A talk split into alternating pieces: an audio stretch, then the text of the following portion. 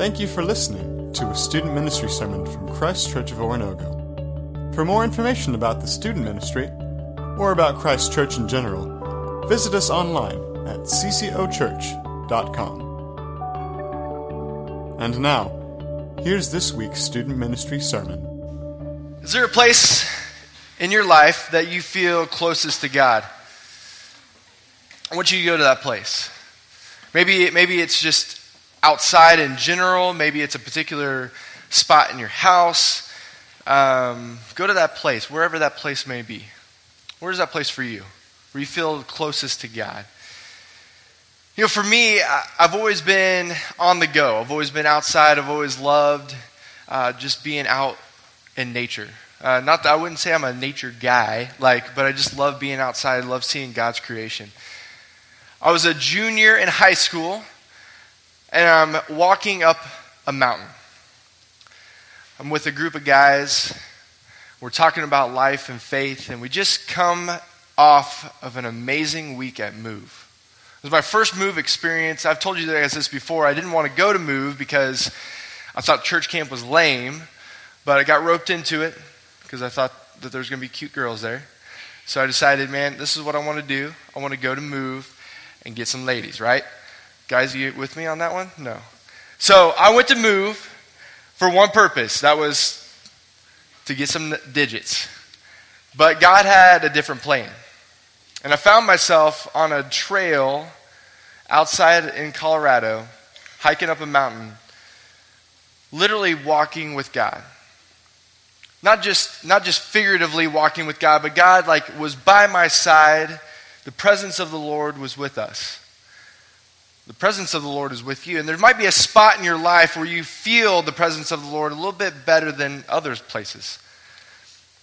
So I'm walking up this mountain. And I make these commitments to God. I start to open my mouth. God, my life is going to change. You know, when I get back to school, when I get back to Indiana, my life with you is going to be different. People are going to know you through me. I sat on this rock and I took this picture. I said, God, I want you to remind me of who you are through this mountain.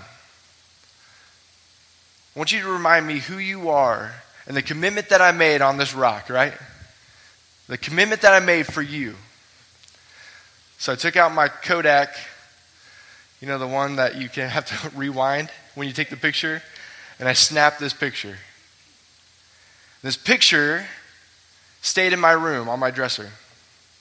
And it was a constant reminder. And this picture has been in my office uh, since I've been a youth minister. It's been a constant reminder of my commitment to Jesus. I would love to tell you that I came off that mountain, not just the mountaintop, the journey, uh, the, the hike, but also the mountaintop experience of Move, bringing the good news of Jesus and telling everybody about who he is. It started off with this huge, loud, booming voice. This is who Jesus is in my life. This is who Jesus is and who, who Jesus could be in yours. And that loud boom started to, to digress into a soft word, then a quiet whisper, and then complete silence. Because the relationship between talk and work is death. I'll say that again. The relationship between talk and work is death. I don't know if you've been there before of talking the talk. I would suspect that you have. I would suspect at one point in your life you said, Man, I'm going to do this. And you had every intention of doing so. And then it gradually became a whisper to silence and stopped. Maybe you had that experience today. Maybe it's been this week. I don't know what it's been for you, but we're going to talk about it right now. Okay? When's the last time you said that you were going to do something and then didn't do it? Talk to your neighbor. Go.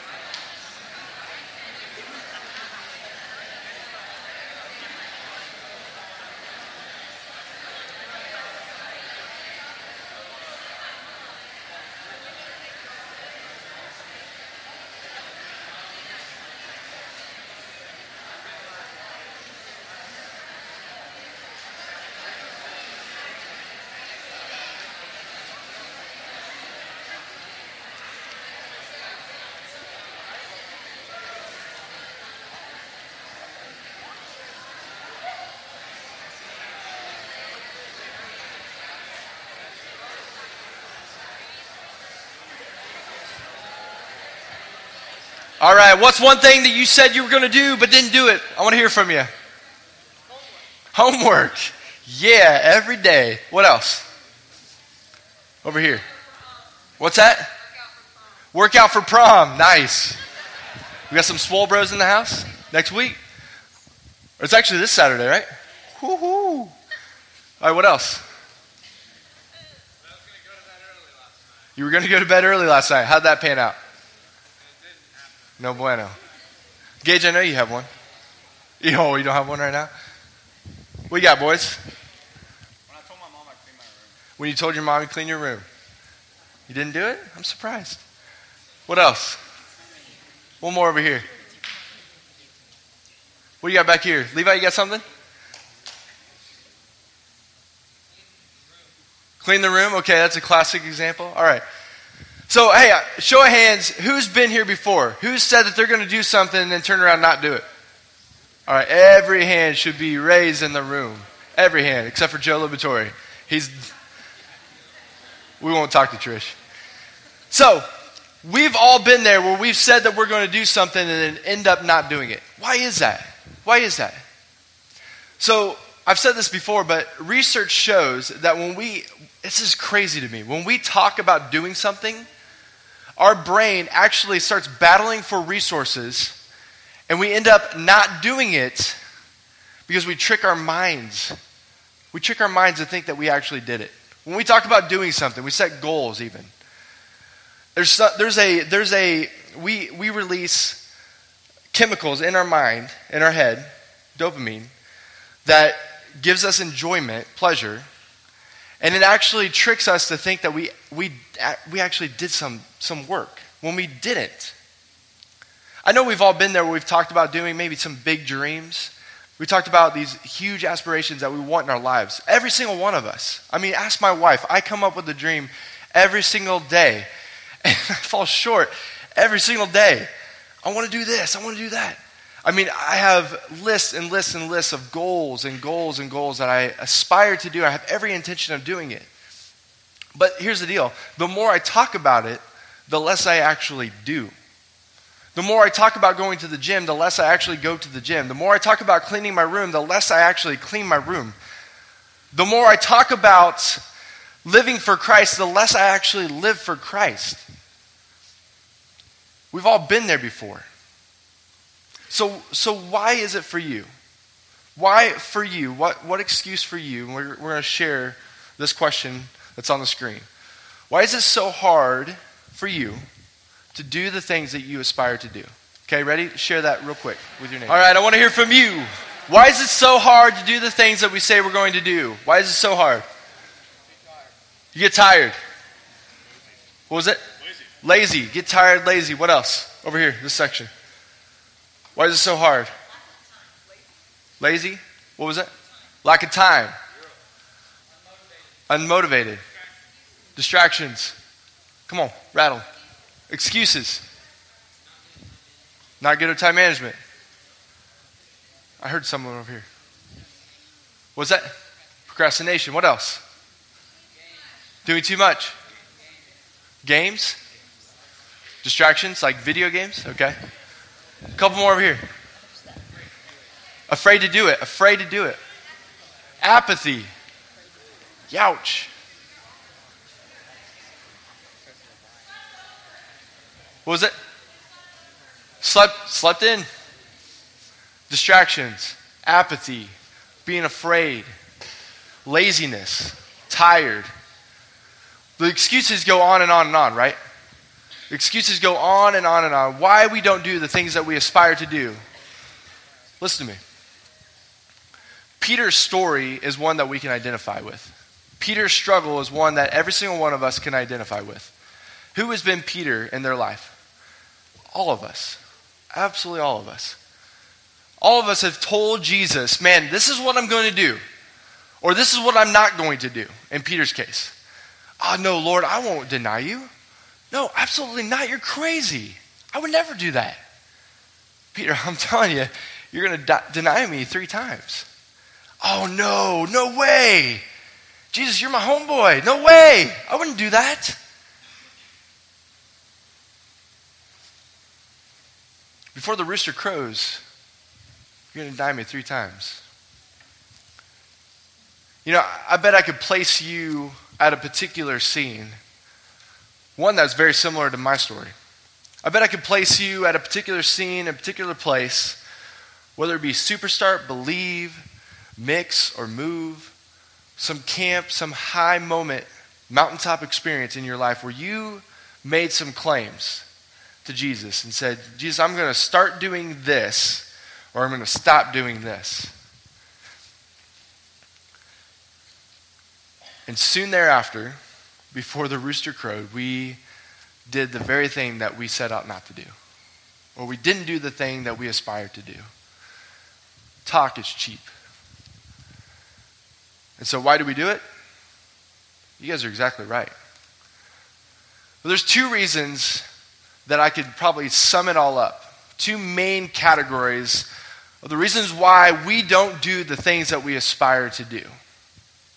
And here they are. The first one is self awareness. Self awareness. Here's the thing that's crazy about Peter. And what's also crazy about us, we look at Peter a lot of times. I don't know if you've done this. Maybe, maybe you've done this before where you've heard the story of Peter. You're like, man, you're an idiot. You're a dumb disciple. Like, how did you get this wrong? I don't know if you've ever popped open the New Testament and started walking through the life of the disciples and like, dude, you're with Jesus. Like, how did you not do that? Like, how did you, or how did you do this? You're with them. And we kind of get this mentality of like, man, I, I'm not that bad, which is true. Like, we all struggle with this. Here's the thing about Peter Peter knew who he was. Peter knew who he was.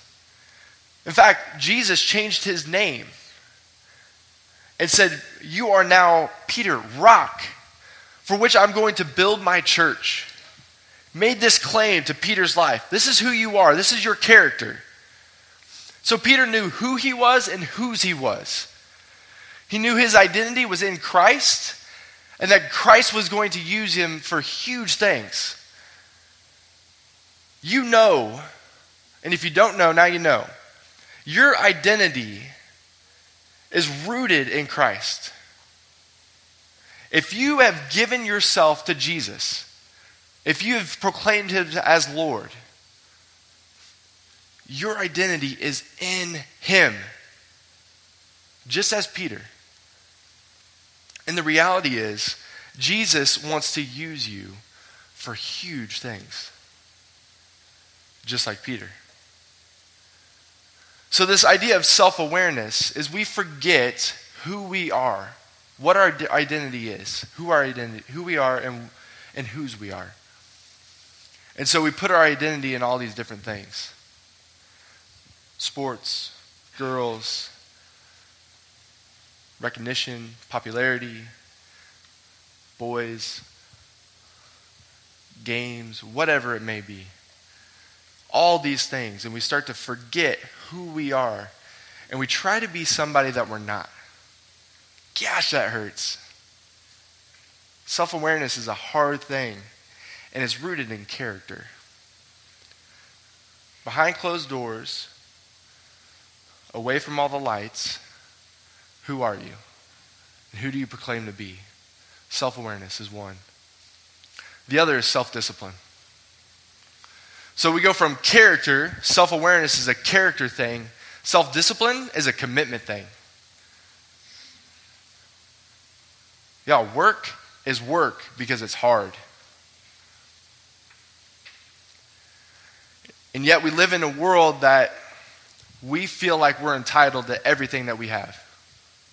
Wake up call. Doesn't work that way. You know what's said about millennials, and I am one, is that when we get a bad grade, guess who's calling the school? Who? Parents. When we get a bad grade, guess who's calling the school? Parents. Parents in the room, I'm sorry. Stop doing this. Parents calling the school because you get a bad grade. Who's calling, who's calling the boss when you don't get that promotion? Not, not mama. Not mama. You got to count the cost.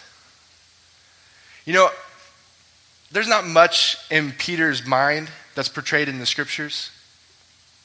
But you gotta, you gotta think that Peter forgot who he was in that moment. You gotta, you gotta think Peter forgot whose he was. And you also got to realize that Peter may have not realized the cost. It was actually going to cost him something.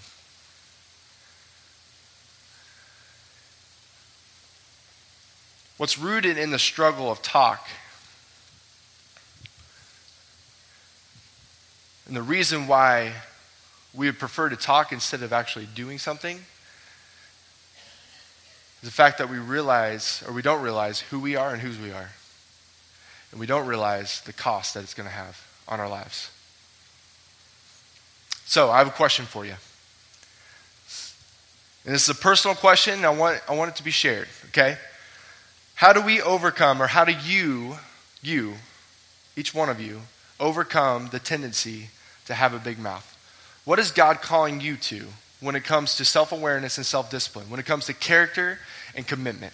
All right? Talk. Let's go. Something practical, something, something tangible. All right, let's hear from you. How is Jesus calling you? How is Jesus calling you to overcome the tendency to have a big mouth? Somebody. Who? Bailey, go on. You got? You need to shut up and listen sometimes. What else?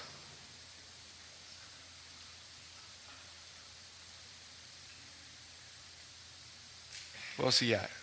Let's hear from a leader. What you got, Joey? Keep your mouth shut.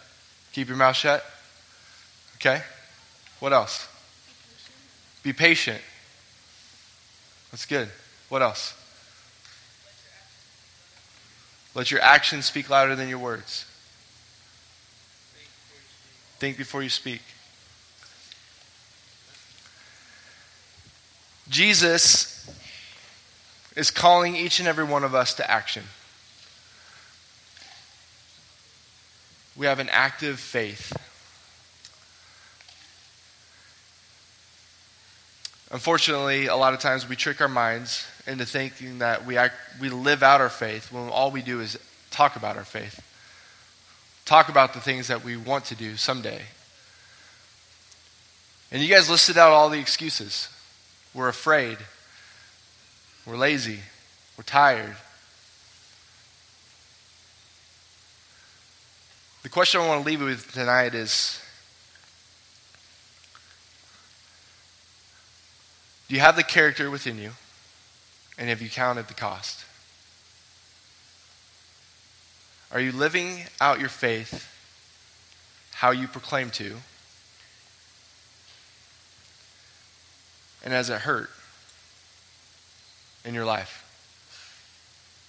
See, here's the thing about Jesus is, and, and the reality, here's the thing about God, is that God didn't just stay up in heaven, uh, but came in human form. And Jesus was absolutely perfect.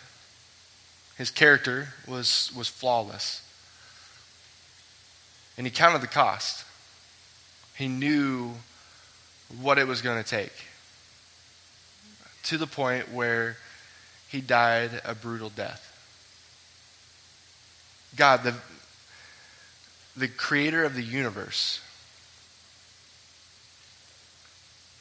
came in human form to die for you and me.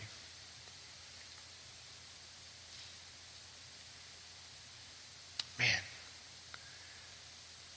I feel like that's worth taking action for instead of just talking about it.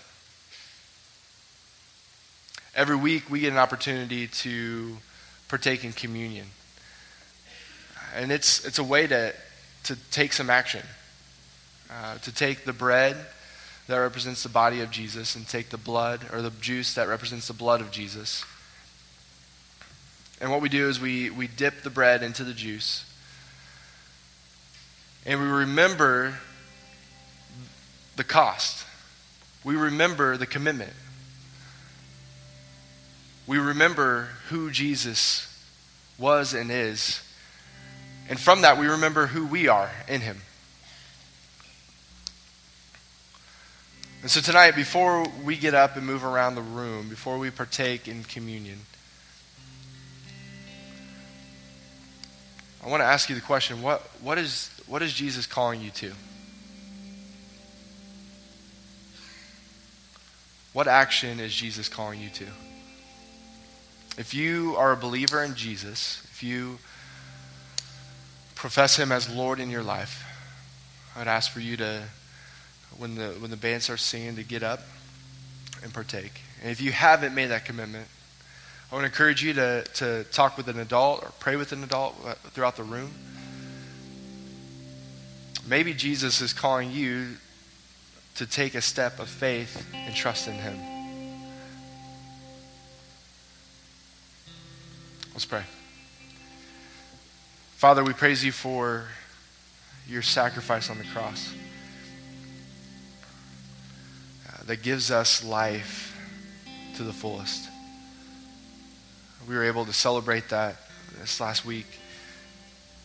God, may we be reminded of that every single day. And God, may we be moved to action. May we not just talk about it, but actually live it out in our lives. It's in Jesus' name we pray. Amen. Thank you for listening to a student ministry sermon from Christ Church of Oronogo. For more information about the student ministry, or about Christ Church in general, visit us online at ccochurch.com.